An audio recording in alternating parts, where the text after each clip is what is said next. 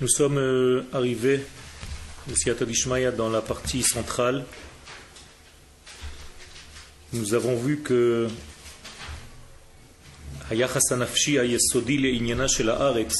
le rapport que nous devons avoir, qui est le fondement même par rapport à la terre d'Israël, מצד עצם קדושתה וערכה שמבלעדיו אין עדיין הסתכלות לארץ ישראל, אין אהבה וקישור אמיתי אליה, Dafka Zo. C'est-à-dire que l'amour, le lien à Eretz Israël, passe par une certaine annulation des degrés que nous avions avant ce degré-là. Il y a une règle dans la Kabbalah qui s'appelle la Nessira. La c'est un processus qui explique qu'avant d'atteindre un certain niveau, nous devons mourir dans le niveau d'avant, entre guillemets. C'est-à-dire qu'à chaque fois que nous montons de niveau, il y a le degré d'avant qui est annulé. On appelle ça Havaya, donc un être, une existence ne peut pas arriver tant qu'il n'y a pas l'annulation entre guillemets du degré qui était précédent. On voit ça d'une manière euh, allusive lorsque nous avons reçu la Torah au mont Sinaï. La montagne du Sinaï s'appelle Har Chorev, la montagne de la destruction. Pourquoi elle s'appelle destruction? Parce que nous devons détruire un certain degré d'acquisition précédente pour atteindre le nouveau degré d'acquisition. Celui qui n'arrive pas à avoir ce courage-là de couper avec ce qu'il y avait auparavant ne pourra jamais monter d'étage parce qu'il est toujours avec un lien qui lui donne une certaine assurance, mais en réalité, il restera petit. Un petit peu plus profondément, quand on parle de la Nessira, de ce découpage, on parle d'un passage qui s'appelle Achor à un passage qui s'appelle Panim. Alors, Panim et Achor, c'est-à-dire face et dos. Qu'est-ce que ça veut dire face et dos? D'abord, au niveau simple, nous savons que le premier homme a été créé avec son côté féminin dos à dos. Et Dieu les a séparés pour les remettre face à face. Qu'est-ce que ça veut dire? Quel est le message dans cette description de nos sages? Bien, Tout simplement que la position dos à dos, c'est une position qui est obligatoire, naturelle, mais elle n'est pas de choix, elle n'a pas été choisie. Quand je suis dos à dos avec quelque chose, c'est que cette chose m'appartient par nature. Par exemple avec la femme, si l'homme a été créé dos à dos avec son épouse, ça veut dire qu'il n'a pas choisi cette épouse, on lui a collé, malgré lui le découpage de cette position dos à dos pour arriver à face à face, ça, ça va créer un autre degré, un degré de choix. Autrement dit, la notion de panim, de face, introduit une notion de choix. Tant que je suis dos à dos, je n'ai pas le choix et je dois passer d'un manque de choix à panim, à un choix. Dans notre vie, les choses sont claires. Quand nous recevons quelque chose, nous le recevons par nature. Par exemple, nous sommes nés juifs. Nous sommes nés Israël. Notre maman est juive. Nous sommes nés Israël. Mais ça ne suffit pas. Ça, je l'ai reçu de force. Je l'ai reçu par nature. Qu'est-ce que je vais faire dans ma vie pour rechoisir ce qui m'a été donné par nature, de force? Est-ce que durant ma vie, je vais faire des efforts pour véritablement choisir d'être Israël? Pas seulement parce que je suis né Israël. Vous voyez la différence Premier niveau, c'est un degré de Ségoula, c'est un degré qui n'est pas sous l'influence de mon choix, ça m'a été donné. La nature m'a créé de cette manière-là. Deuxième niveau, c'est le choix, qu'est-ce que moi, en tant qu'homme, je vais faire pour réaliser ce que j'ai reçu gratuitement? Chacun de nous a un don dans sa vie. On a reçu des dons. Quelqu'un, par exemple, est un artiste. Alors, l'artiste a été créé déjà avec une âme d'artiste. Ça, ce n'est pas un choix. Mais qu'est-ce qu'il va faire durant sa vie pour dévoiler l'artiste qu'il est à l'intérieur de lui? Ça, ça sera le choix dans sa vie. Donc il ne suffit pas de recevoir quelque chose de par notre naissance, il faut choisir durant toute notre vie de dévoiler ce que nous avons reçu gratuitement. Est-ce que la chose est claire? Donc quand on choisit dans la vie, on devient grand. Tant qu'on ne choisit pas, on est encore petit, ce sont des termes de Kabbalah, katnout et gadlout. On est des petits quand on n'a pas le choix, on devient grand lorsqu'on choisit. Bien entendu, le véritable choix, c'est de choisir ce que nous sommes à l'intérieur. Et pour savoir ce que nous sommes à l'intérieur, il faut creuser. Il faut aller chercher très profondément. Dans la Torah, l'allusion à cela, c'est creuser des puits. Lorsque je creuse un puits, comme nos patriarches, Abraham, Yitzhak et Yaakov, qui ont creusé des puits, quel est le message de creuser un puits? C'est d'aller chercher profondément dans ma matière la source même qui me fait vivre. Et lorsque je rentre, entre guillemets, au plus profond de moi-même, qui je trouve? Le peuple d'Israël, la nation d'Israël, mon âme Israël, qui est à l'intérieur de mon être le plus profond. Quelqu'un qui ne fait pas cette recherche, il restera toujours à la surface, dans un monde superficiel, et il va s'attacher qu'à l'extériorité des choses. Moralité, il va vivre comme un petit qui en réalité ne choisit pas vraiment parce qu'il ne sait pas chercher, approfondir et mettre en relief sa véritable vie. Et le Rav continue. Ce n'est pas facile ce travail que nous demandons. Il n'est pas facile. Et les gens qui ont peur de se fatiguer vont vite sortir de ce système, vont être découragés par ce processus et vont quitter en réalité le processus, n'auront pas le courage de continuer parce que c'est donné à des gens qui sont têtus mais têtus dans le bon sens, c'est-à-dire qu'ils savent continuer à chercher, à être assidus, à être réguliers dans cette recherche et dans l'accès à Eretz Israël. Car l'accès à Eretz Israël est quelque chose de difficile. Quel euh, Quand on dit que c'est difficile, c'est écrit que c'est difficile, c'est quoi, quoi qui est difficile? C'est le fait de choisir, le fait d'avoir à refuser quelque chose? Quel Le fait de choisir, c'est le fait de devenir grand, c'est d'avoir un choix. Et quand tu as un choix, tu peux refuser même tout. À partir de quand quelqu'un a le choix? À partir du moment où il peut dire je ne veux rien de tout ça. C'est une difficulté, c'est une grande difficulté parce que lorsqu'on ne te donne pas le choix, tu es relativement rassuré. On te guide, on fait pour toi les choses. Mais lorsqu'on te donne à choisir, d'un côté tu peux tout perdre parce que tu peux choisir de tout rejeter, mais d'un autre côté tu peux choisir de tout accepter. Et ça, c'est quelque chose de très difficile qui nous grandit, qui nous met à un niveau élevé. Car d'un côté, ça peut être la plus grande négativité. D'ailleurs, le Rav nous dit quand est-ce qu'on peut véritablement choisir Dieu Quand on peut complètement le refuser? C'est là où véritablement tu commences à devenir un grand. Tant que tu ne peux pas dire tout ce que Dieu me dit, j'en ai rien à faire, eh bien, tu n'as pas encore le choix, le véritable choix. À partir du moment où tu te dis, c'est vrai que tout ce que Dieu me dit, tout ce que la Torah me dit, j'en ai rien à faire, mais je choisis de suivre ma vie selon ce chemin-là, là tu deviens grand. C'est ce qui s'est passé avec euh, celui qu'on appelle Acher ah, Elisha, Nachon. Elisha ben Abouya, qu'on l'appelle Acher, ça veut dire il a choisi complètement de refuser de sortir. Mais c'est un véritable choix. Mais quand est-ce que tu as un choix dans ta vie? Quand tu as vu les deux degrés du choix. Sinon, tu n'as pas de choix. Donc en réalité, notre vrai choix, c'est la possibilité de refuser. Donc il y a un moment dans la vie où, de par nature, on va se découper pour après revenir. Quand est-ce que ça va se passer dans la vie d'un jeune? À l'adolescence et un petit peu plus tard, il va, entre guillemets, rejeter tout ce qu'il a reçu de ses parents.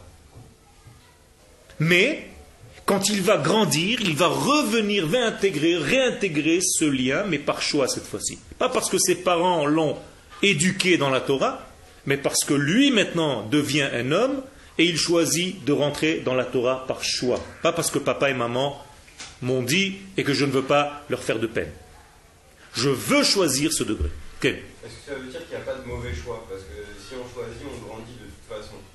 mais tu peux choisir. Ça veut dire quoi Qu'il n'y a, pas de mauvais choix, amené à grandir Non. Tu, tu, peux, tu peux choisir dans quelque chose de mauvais. Il y a un mauvais choix, mais tu es mature. La maturité peut te permettre d'avoir un mauvais choix aussi.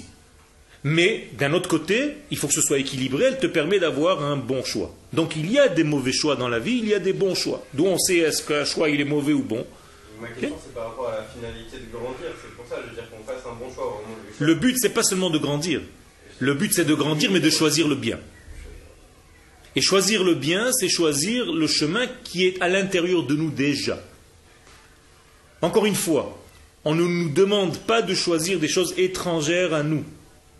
Et c'est ça qu'il faut comprendre.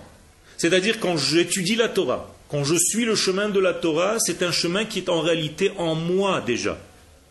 Seulement il a été donné en moi d'une manière gratuite, cadeau. Mon choix maintenant, c'est de le faire sortir et de le rechoisir. Donc, moralité, je ne change rien en ce que je suis à l'intérieur de moi. Donc, qu'est-ce que c'est un mauvais choix d'après ça? C'est choisir quelque chose qui n'est pas moi, quelque chose qui est étranger à ma nature. Ça, c'est un mauvais choix. Un bon choix, c'est choisir ou rechoisir sa vraie nature. La vraie nature d'un juif, c'est sa terre, son peuple, sa Torah. Ça, c'est la vraie nature du juif. À partir du moment où je choisis ce choix-là, en réalité, je réintègre mon intériorité. Mais quelqu'un qui n'est pas éduqué dans, cette manière-là de un juif, c'est ça, ça et ça. Alors pour lui, c'est pas ça. D'accord. Et donc il devra étudier il n'est pas censé ignorer l'étude, donc il est obligé d'étudier. Un jour, Akadosh Baruch va lui envoyer dans sa vie une possibilité, et c'est à lui de prendre cette possibilité au vol ou de la laisser passer, de la rater. Donc chacun de nous, Akadosh Baruch s'occupe de lui donner une possibilité durant sa vie, et il faut être très ouvert, très sensible très disponible pour voir cette disponibilité, cette force-là et ne pas la rater. Et personne ne pourra venir à la fin en disant Moi, jamais on m'a donné le choix. C'est pas possible. Dieu donne le choix à chacun de nous selon l'histoire de sa vie. Seulement, nous ne sommes pas assez ouverts pour voir cela. Et plus on est fin, plus on voit les, les, nuances des choses, plus on s'aperçoit qu'Akadosh Baruch nous a donné beaucoup de fois des possibilités et sans arrêt, il nous donne des possibilités de nous rattraper. Et il faut les choisir, il faut les prendre. D'accord? Donc. Ça veut dire que même le juif le plus paumé au fin fond du monde, il a le choix à un moment donné? Ben vadaï. Ben vadaï, et il va revenir. Et si ce n'est pas lui, ça va être son fils. Et si ce n'est pas son fils, ça sera son petit-fils, et d'après la Kabbalah, lui-même qui va revenir en réincarnation, en Gilgoul, pour finir ce qu'il n'a pas encore terminé. Mais en fait, il aura le choix. Chaque fois qu'Adosh Baruch apparaît d'une manière ou d'une autre, il a des milliards et des milliards de possibilités de venir allumer une petite ampoule qui va rappeler à ce juif qui il est dans son identité la plus profonde et qu'il est grand temps de vivre selon cette identité. Et ça, c'est une clé, c'est très important ce que je suis en train de vous dire ici, c'est que nous n'allons pas vers quelque chose que nous ne connaissons pas. On revient tout simplement à ce que nous sommes. C'est ce qu'on appelle dans le langage courant la teshuva. La teshuva, c'est un retour. Retour vers quoi? Si tu n'as pas vers quoi revenir. Donc vers quoi nous revenons? Vers ce que nous sommes, c'est tout. Plus je vis ma vie courante selon ce que je suis à l'intérieur, plus je suis cohérent avec mon identité intérieure, plus je suis vrai. Si je ne vis pas extérieurement ce que je suis à l'intérieurement, je suis faux. Donc être vrai, c'est être dans un processus de tzaddik. Être faux, ça veut dire dévier de ce que je suis à l'intérieur. Et comment on dit dévier en hébreu? Listot, qui donne naissance au mot Satan. Donc Satan n'est pas un ange, un volatile avec des ailes, avec une fourche du Club Med, mais une déviation de l'être. D'accord? Un type qui dévie Un sauté, on l'appelle Satan. De la même manière qu'un roquet, quelqu'un qui danse, on l'appelle Rakdan. Et que quelqu'un qui nage, Soché, on l'appelle Sachian. Donc le sauté, on l'appelle Satan. La stia, la déviation, c'est tout simplement ne pas vivre selon ce que je suis à l'intérieur. Donc mentir. Et quelqu'un qui se ment ne pourra pas se mentir toute sa vie. Il y a toujours des moments de réveil, et ces moments de réveil, en réalité, lui disent Tu ne vis pas selon ce que tu es. C'est dommage, tu es en train de t'échapper, de t'éloigner de ce que tu es à l'intérieur. Et donc chacun de vous, avec vos prénoms, doit vivre en réalité son prénom. Je me prends comme exemple, je m'appelle Yoel, donc j'ai quatre lettres qui forment mon nom en hébreu, le Yud, le Vav, le Aleph et le Lamed. Eh bien, les quatre lettres de mon prénom, c'est mon but dans la vie. À partir du moment où le Yoel intérieur, donc divin, donc de l'âme, va être exactement le même que le Yoel à l'extérieur, celui que vous voyez, celui qui travaille, celui qui étudie, celui qui mange, celui qui dort, celui qui se marie, eh bien j'ai gagné mon pari. Mais si chas shalom, je suis en décalage entre le Yoel intérieur et mon Yoel extérieur, eh bien ce décalage, et il faut le combler, c'est un vide à vite rattraper. D'où la répétition dans la Torah de prénoms de nos patriarches ou de Moshe Rabbeinu. Lorsque Dieu les appelle, il leur dit deux fois Moshe, Moshe. Pourquoi il les appelle deux fois? C'est pas parce que Moshe la première fois n'a pas entendu. C'est tout simplement pour nous expliquer que le même Moshe qui est proche de Dieu au niveau de sa neshama, donc le Moshe intérieur, le Moshe initial, c'est le même Moshe qu'on voyait à l'extérieur. Donc Moshe n'a pas menti, c'était identique, son intérieur et son extérieur. Est-ce que vous comprenez ce message? Quel Slicha Si Yaakov, Yaakov, dans la paracha de cette semaine. Tu ne l'as pas bien lu. Ça veut dire quoi? Ça veut dire que pour se réaliser, pour acquérir cette identité, euh, il faut, il faut une, une histoire, une expérience. Il faut une vie. Mais cette, expé- cette, euh, cette expérience de vie, mais cette expérience de vie, elle ne dépend pas que de nous. On n'est pas, je veux dire, on est, on est aussi dépendant des autres par rapport à ce qu'on Donc tu dois choisir dans ta vie d'avoir un accès Influence, C'est ça que je veux dire. Bien sûr. Donc tu dois choisir l'endroit où tu vas étudier, tu dois choisir le quartier où tu vas habiter, tu dois choisir la femme avec laquelle tu vas te marier, tu dois choisir les copains que tu vas rencontrer. Pourquoi? Bien justement pour avoir ces influences qui vont être le plus proches de ton identité. C'est tout à fait, c'est une guerre pour revenir à ce que nous sommes dans notre vraie nature. Et c'est pour ça que le Rav parle ici de difficulté. Parce que revenir à sa vraie nature, c'est difficile. C'est une recherche. Ok Donc, lo yom velo yomaim, regardez ce que dit le Rav, ni un jour ni deux jours. Ne crois pas que ça va être facile. Lo chodesh velo shana, c'est ni même pas un mois ni une année. Ki im birbot hashanim, c'est beaucoup de temps, beaucoup de travail, beaucoup d'années, ad ya'avru yemei haklita, jusqu'au moment où la terre va te capter. Jusqu'au moment où la terre va te klita. Comment on dit klita? Intégrer, qu'elle va capter ton énergie, que tu vas ressembler à l'énergie de la terre. Ça veut dire, toi et elle, tu vas tellement l'aimer, cette terre, que tu vas devenir un avec son identité. Tu n'auras même plus l'idée en tête qu'un jour tu pourras aller vivre ailleurs que sur cette terre. Tu as compris que c'est toi, que c'est ton identité. Quand tu as trouvé quelque chose qui t'appartient, tu n'as pas envie de le lâcher. C'est toi. Ok? Il y avait une question? Ba'adama, à quoi ça doit ressembler Comme une semence qu'on a plantée dans la terre? Hanirkav trila, qu'est-ce qui se passe dans cette semence?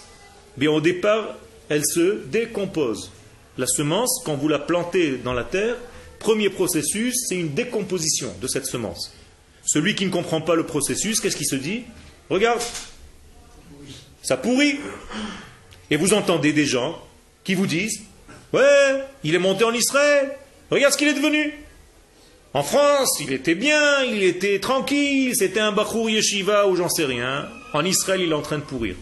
Non, c'est une phase du processus c'est le premier degré qui est en train de pourrir, mais regardez tout de suite, parce qu'il a pourri, entre guillemets, Somer, il est en train de repousser.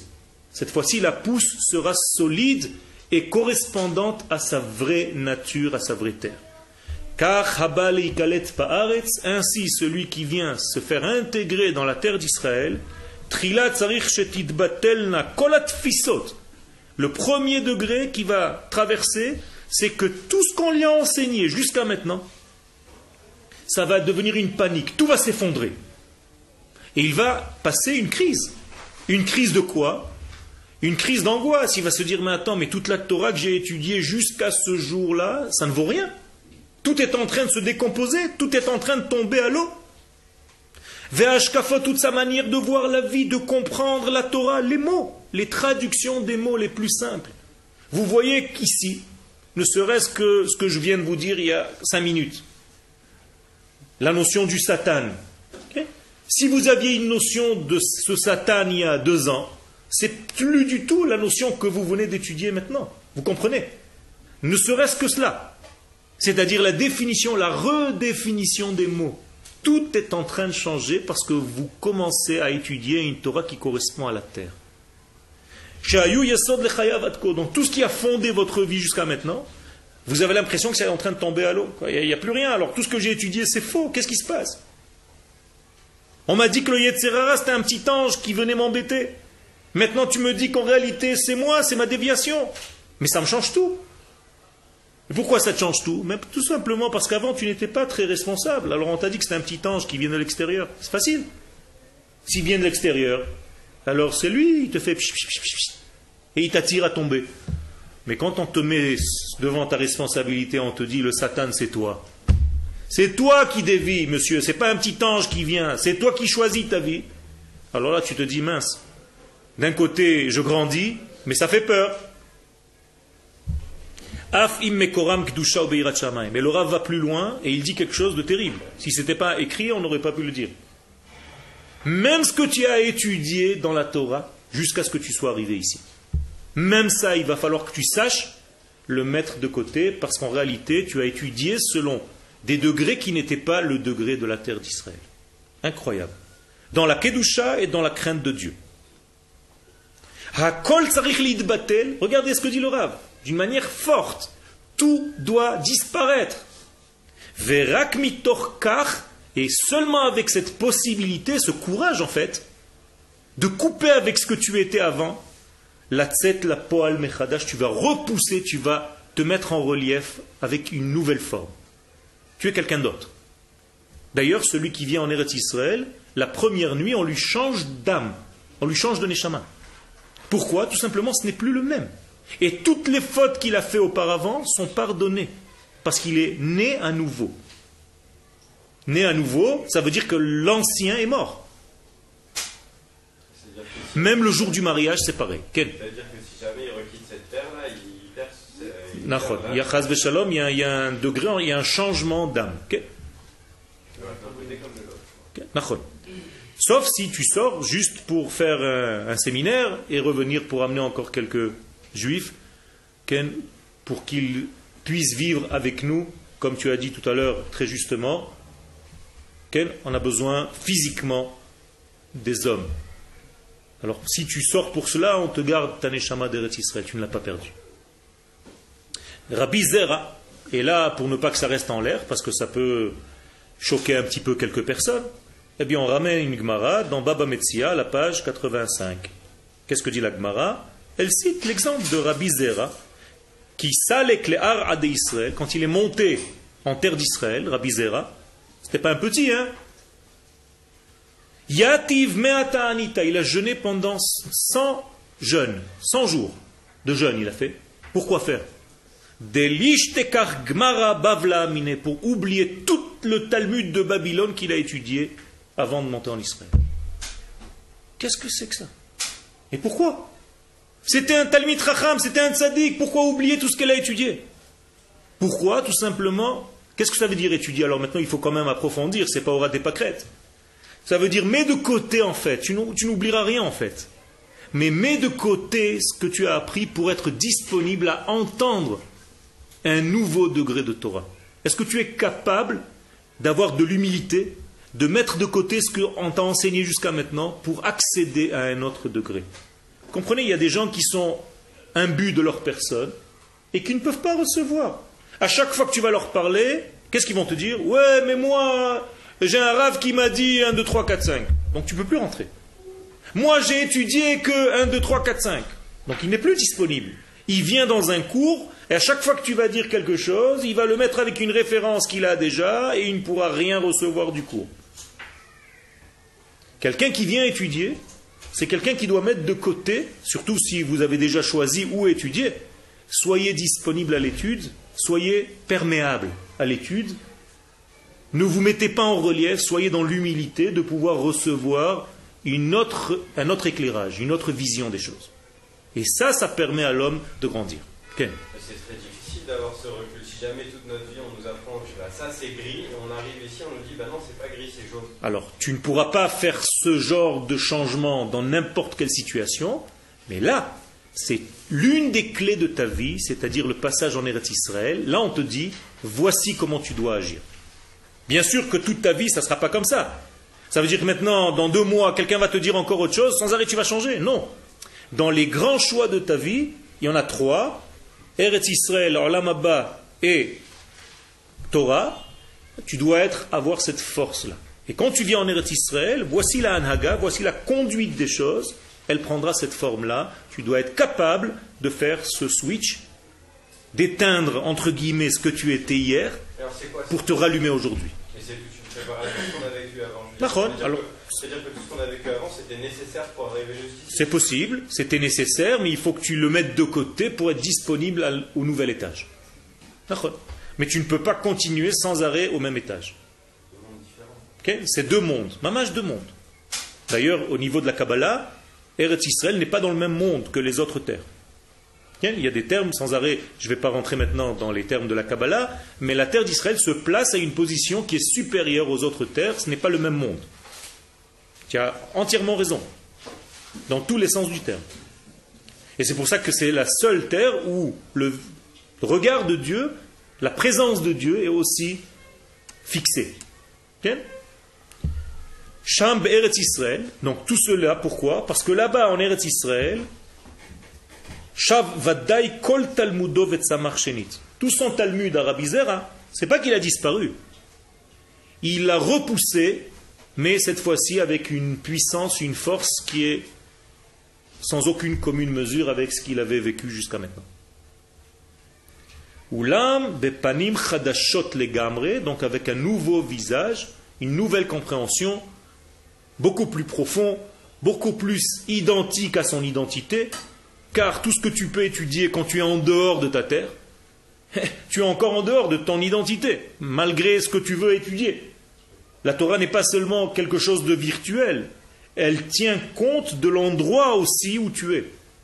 Regardez le visage des gens qui vivent dans un certain pays, on les reconnaît dans la rue. Mais sans ce Talmud Bavli, je veux dire, c'est un outil pour toute Eretz Israël. À l'extérieur d'Eretz Israël, c'est un peu, je sais pas, moi j'aurais eu tendance à penser que c'est un manuel de survie. C'est un manuel de survie. S'il n'y avait pas eu ce Bavli. à Entièrement d'accord. La, je veux dire, le, le judaïsme aurait périclité. Tout à fait. S'il n'y avait pas le Talmud de Babylone, on n'aurait pas pu survivre. Mais je te pose une question simple. Est-ce que tu dois survivre ou vivre? C'est ça la question. Tant que tu es dans un degré de survie, alors je suis d'accord, c'est nécessaire. Mais lorsqu'il arrive le temps où tu dois vivre et pas survivre, eh bien tu dois comprendre que les choses doivent changer. Hein, C'est comme si tu posais la question à quelqu'un, est-ce que c'est naturel de vivre sous l'eau? Et tu peux vivre sous l'eau, avec des palmes et des appareils et des bouteilles d'oxygène, tu peux vivre sous l'eau et parler en bulle, mais ce n'est pas la manière normale d'un homme. Un homme doit marcher sur la terre, tout simplement.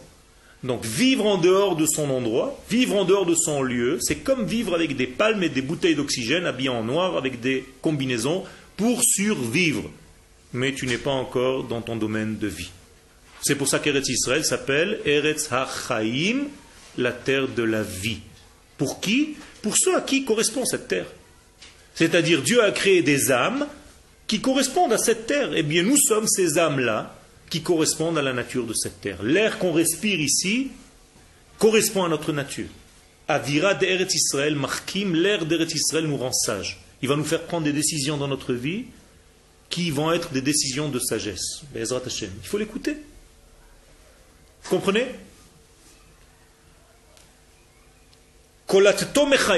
Donc le Rav continue, Bemiklat Yeshev Olam Lifne Elohim. La terre d'Eretz Israël ne veut pas qu'on lui amène des morts, elle veut qu'on lui amène des vivants. C'est-à-dire, elle préfère que tu fasses ton alia quand tu es en vie, pas qu'on amène ton cercueil, Ça existe aussi, mais ce n'est pas le premier choix. Premier choix, c'est que tu viennes en tant que vivant sur cette terre. Il y a des gens qui ont attendu malheureusement de mourir. Bon, il y a quand même un degré. D'être enterré ici et de ne pas être enterré là-bas, c'est quand même un degré, mais ce n'est pas le même degré que quelqu'un qui est venu durant sa, vie.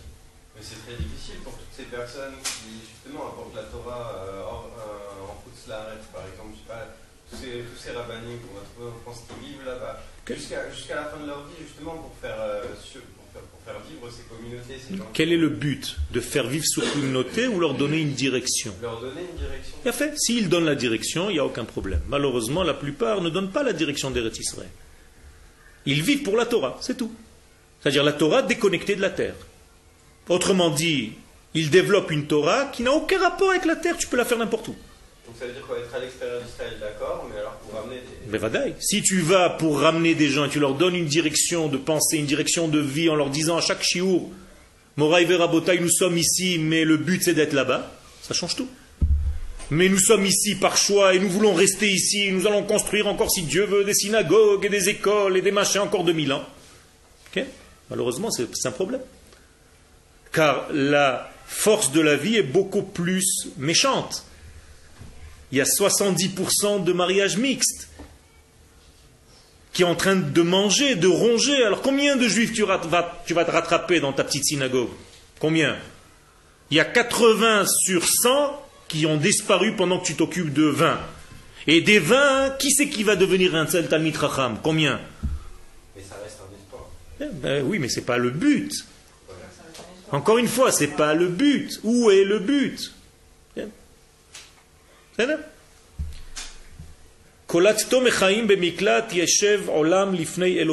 Le but, voilà, il te le dit ici, c'est de s'installer face au divin, face à l'éternel. Et face à l'éternel, c'est Eretz Israël. Comme il est écrit, chaque homme et chaque homme, Teilim 87, doit naître en elle. kol haba el kodesh tsarich mechadash. Ce qui veut dire par là, c'est que tout celui qui vient durant sa vie dans le Kodesh, Eretz Kodesh, on appelle cette terre, ce n'est pas des mots en l'air. Qu'est-ce que ça veut dire Eretz Kodesh Traduisez-moi, que ça veut dire la Eretz Kodesh Non, la terre du Saint, béni soit-il. C'est pas la terre sainte. Une terre sainte, c'est une terre sur laquelle on a jeté quelques gouttes de sainteté. Eh, non, c'est la terre du Saint béni soit-il, c'est autre chose. Donc quelqu'un qui vient ici, il doit passer par un processus de Ibour. Qu'est-ce que c'est Ibour? Non. Renaissance, Oubar. Qu'est-ce que c'est Oubar Un fœtus. Donc il re-rentre dans le ventre d'une certaine maman. Qui est cette maman cette fois-ci? La terre elle-même. Nika, et donc il va naître dans cette terre et il va devoir téter à nouveau, comme s'il était petit, un nouveau-né. Combien de temps tu es en Israël? Combien de temps tu es en Israël? Un an, donc tu as un an. Tu es né l'année dernière. C'est ça que ça veut dire, c'est extraordinaire, c'est ça qu'on ne comprend pas. J'ai un des rabbinim qui habite dans mon village qui a fêté sa bar mitzvah l'année dernière parce qu'il avait 13 ans. Ça faisait 13 ans qu'il a fait son alia. Alors qu'il a 70. Vous comprenez? Si tu comprends qu'en réalité, tu commences seulement à vivre à partir de ce moment-là où tu es arrivé ici, c'est là la véritable vie. Avant, tu étais dans un ventre d'une autre mère étrangère, qui n'est pas ta culture, qui n'est pas ta nature, qui n'est pas ta langue. Regardez, je suis obligé de parler encore en français. C'est pas notre culture. Mais 2000 ans d'exil nous ont massacré la santé spirituelle. J'aurais dû maintenant donner mon cours en Lachon Kodesh, dans le langage du Saint béni soit-il. Mais je suis obligé, parce que nous sommes en train de guérir de ce long exil, de parler encore dans un langage de Avodazara. L'oazit, des fois Rashi écrit la'az. La'az. Qu'est-ce que c'est la'az? Lachon, Avoda, Zara. Tous les langages qui sont hors de l'hébreu, ça s'appelle un langage de Avoda Zara. Sachez-le. C'est une maladie. Hein, dans le vrai sens du terme. Une maladie. On n'arrive pas à dire. Donc on doit repasser tout le processus de renaissance. Vekatnout et on doit redevenir un petit enfant de un an qui va grandir, qui va réapprendre tout à la base, comme s'il était bébé, nouveau-né. C'est un courage ça. Les gens n'acceptent pas. Il faut beaucoup d'humilité pour ça. Alors quel est le secret de cette terre? C'est que tout à l'heure quand je t'ai dit que tu n'avais qu'un an, dans les un an que tu viens de passer ici, c'est plus fort encore que tout ce que tu as fait jusqu'à maintenant. C'est ça la force. C'est plus mesuré au temps qu'on avait connu jusqu'à maintenant. Vous comprenez?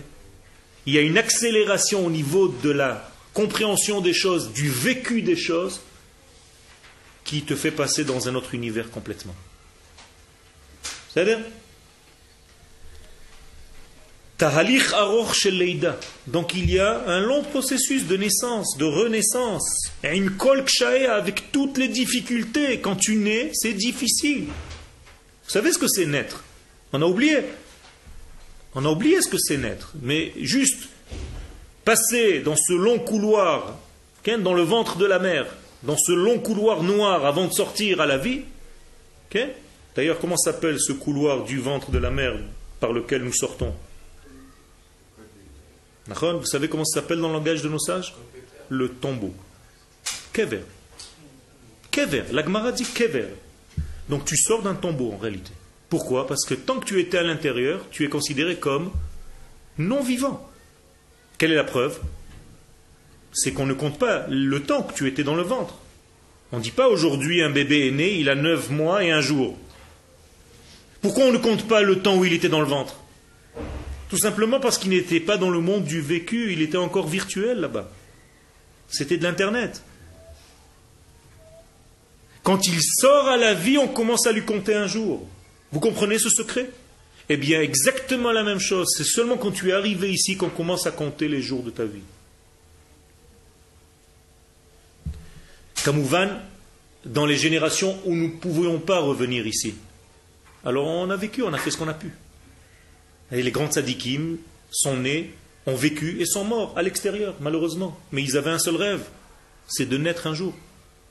Et si je réveille tous vos grands-pères et qui vous voient ici, ils, s'évanouissent de joie. Mon fils, mon petit-fils, mon arrière-petit-fils, tu ne te rends pas compte du mérite que tu as. J'ai prié toute ma vie pour voir ce jour-là. Et toi, tu le vois.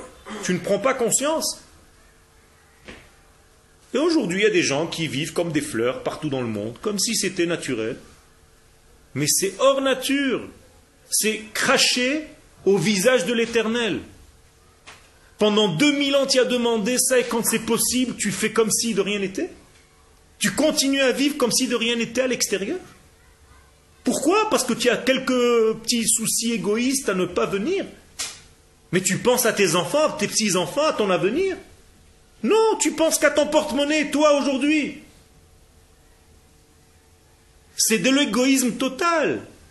Et ce porte-monnaie n'est pas forcément un porte-monnaie matériel, ça peut être même un porte-monnaie spirituel, soi-disant je suis dans la Torah, donc je ne peux pas monter en Israël. Chas v'shalom. Chas v'shalom. Il y a une difficulté. Il y a beaucoup de difficultés parce que c'est une naissance.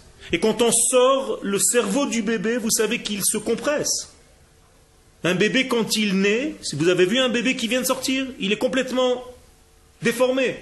Il lui faut quelques heures, quelques jours pour reprendre la forme de son cerveau, de sa boîte crânienne. Mais c'est la même chose. Quand on vient en Israël, on est déformé, on a la boîte crânienne qui est déformée. Les premiers mois qu'on est ici, on se demande qu'est-ce qu'on a fait. Quelle bêtise on a fait de venir ici. Tout est déformé, tu te dis mais c'est trop dur, comment je vais faire dans ce monde? J'étais bien dans le ventre de ma mère, c'était Luna Park, je tournais, j'étais dans un élément liquide. C'est plus facile d'être dans le ventre de maman. On ne sent pas les chocs, on est dans du coton, on est dans un liquide qui nous permet de vivre tranquillement, on est nourri par le ciel, directement par le cordon ombilical avec la maman. Facile. On t'enseigne la Torah parce qu'il y a un ange qui vient t'enseigner la Torah, tu es dans ta yeshiva, tu es dans une bulle, tu es tranquille, tu sors même pas dans la rue, on ne te voit même pas. Mais tu n'es pas né encore. C'est pas ça la vraie Torah. Le bébé, quand il sort, qu'est-ce qui se passe? Un ange vient lui faire oublier toute la Torah qu'il avait dedans. Pourquoi? Tout simplement parce que ce qu'on vient de dire. Il doit retrouver une nouvelle Torah d'un autre degré, alors on lui fait oublier la Torah qu'il y avait avant. C'était pas encore la vraie Torah, c'était quelque chose d'en haut. C'était une ségoula, c'était un cadeau qu'on te donnait. Maintenant, il va falloir que tu bosses dans ta vie quand tu montes. Quand tu sors dans le vrai monde, dans la vraie vie, il va falloir que tu viennes à la yeshiva, que tu fasses des efforts à donner. Sinon, tu n'auras rien. Tu auras qu'un souvenir qu'un jour tu étais dans le ventre de ta mère et on t'a enseigné la Torah de loin. Mais ce n'est pas la vraie vie. Comprenez, tout est très important. Et il y a une comparaison ici qui est extraordinaire. Et quand la maman accouche son bébé, il y a du sang. Et on perd des os. Ça veut dire que tu sors avec beaucoup de difficultés, il y a une souffrance, la maman pousse des cris, et toi tu pousses des cris, et tu commences à pleurer, et tu as froid, et on doit te laver, on doit te couvrir, on doit te soigner, on doit vite voir comment tu vas. C'est la même chose, c'est un bébé qui vient de naître et ce bébé il peut avoir 70 ans. C'est pareil, ça, ne change, en rien.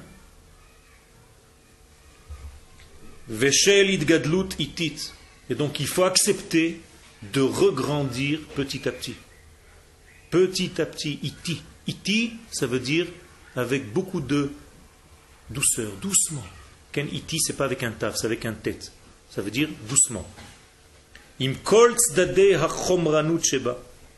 pourtant, sur cette terre, il y a beaucoup de choses qui sont très très matérielles. Très matérielles. Alors tu arrives dans une terre où tu te dis, ouais, mais je ne peux pas étudier comme je voulais. Ben oui. Parce que la première phase, c'est d'abord d'être bien dans ta peau, dans ta chair. Il va falloir que tu trouves un travail, il va falloir que tu commences à construire ta vie. Ne crois pas que ça vient du ciel.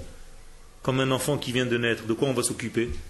De ses couches, de, sa vie physique. On ne va pas commencer à l'éduquer lorsqu'il a trois jours. Allez, répète avec moi. Torah, Tziva, Lanu Moshe. Tu dis pas ça à un enfant de deux ans, de deux, de, de, de, jours, hein? L'enfant de deux jours, il comprend rien. Qu'est-ce qu'il a besoin? À biberon et à dormir. Eh bien, c'est la même chose. Le premier stade, quand on arrive en Eretz Israël, il est apparemment pas très très Torah. Vous, vous avez de la chance, vous êtes rentré directement dans une yeshiva.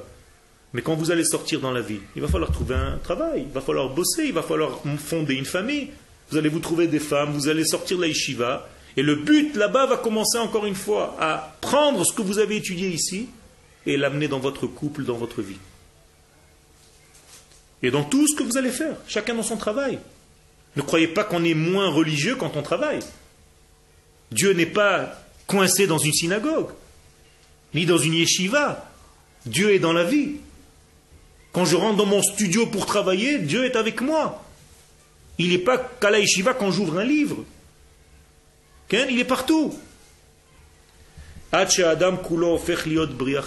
Donc il faut accepter de redevenir un nouvel être.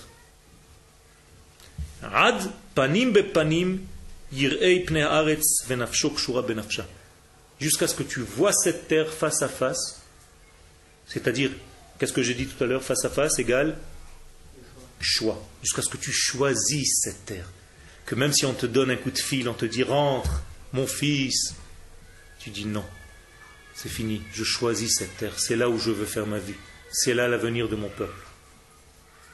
Face à face, c'est-à-dire je choisis. Parce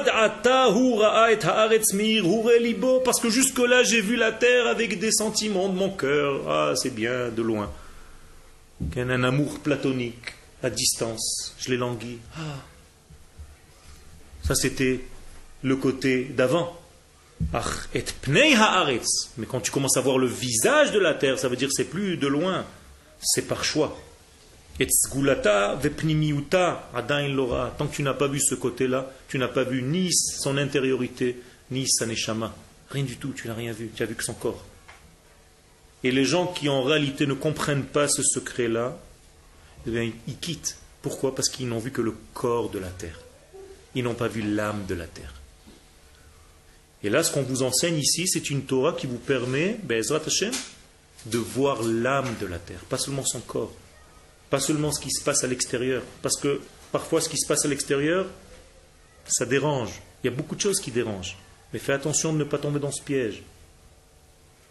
Regarde et apprends à regarder avec un œil beaucoup plus profond l'intériorité de cette terre.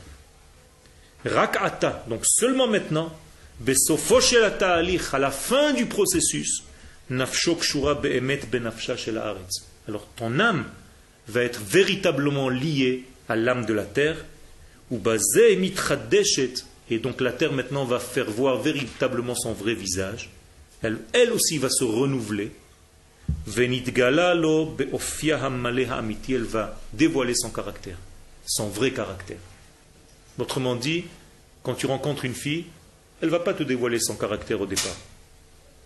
Mais quand tu commences véritablement à développer un lien d'amour et que tu lui montres que tu l'aimes pour ce qu'elle est, elle va te développer son vrai caractère, elle va te le montrer.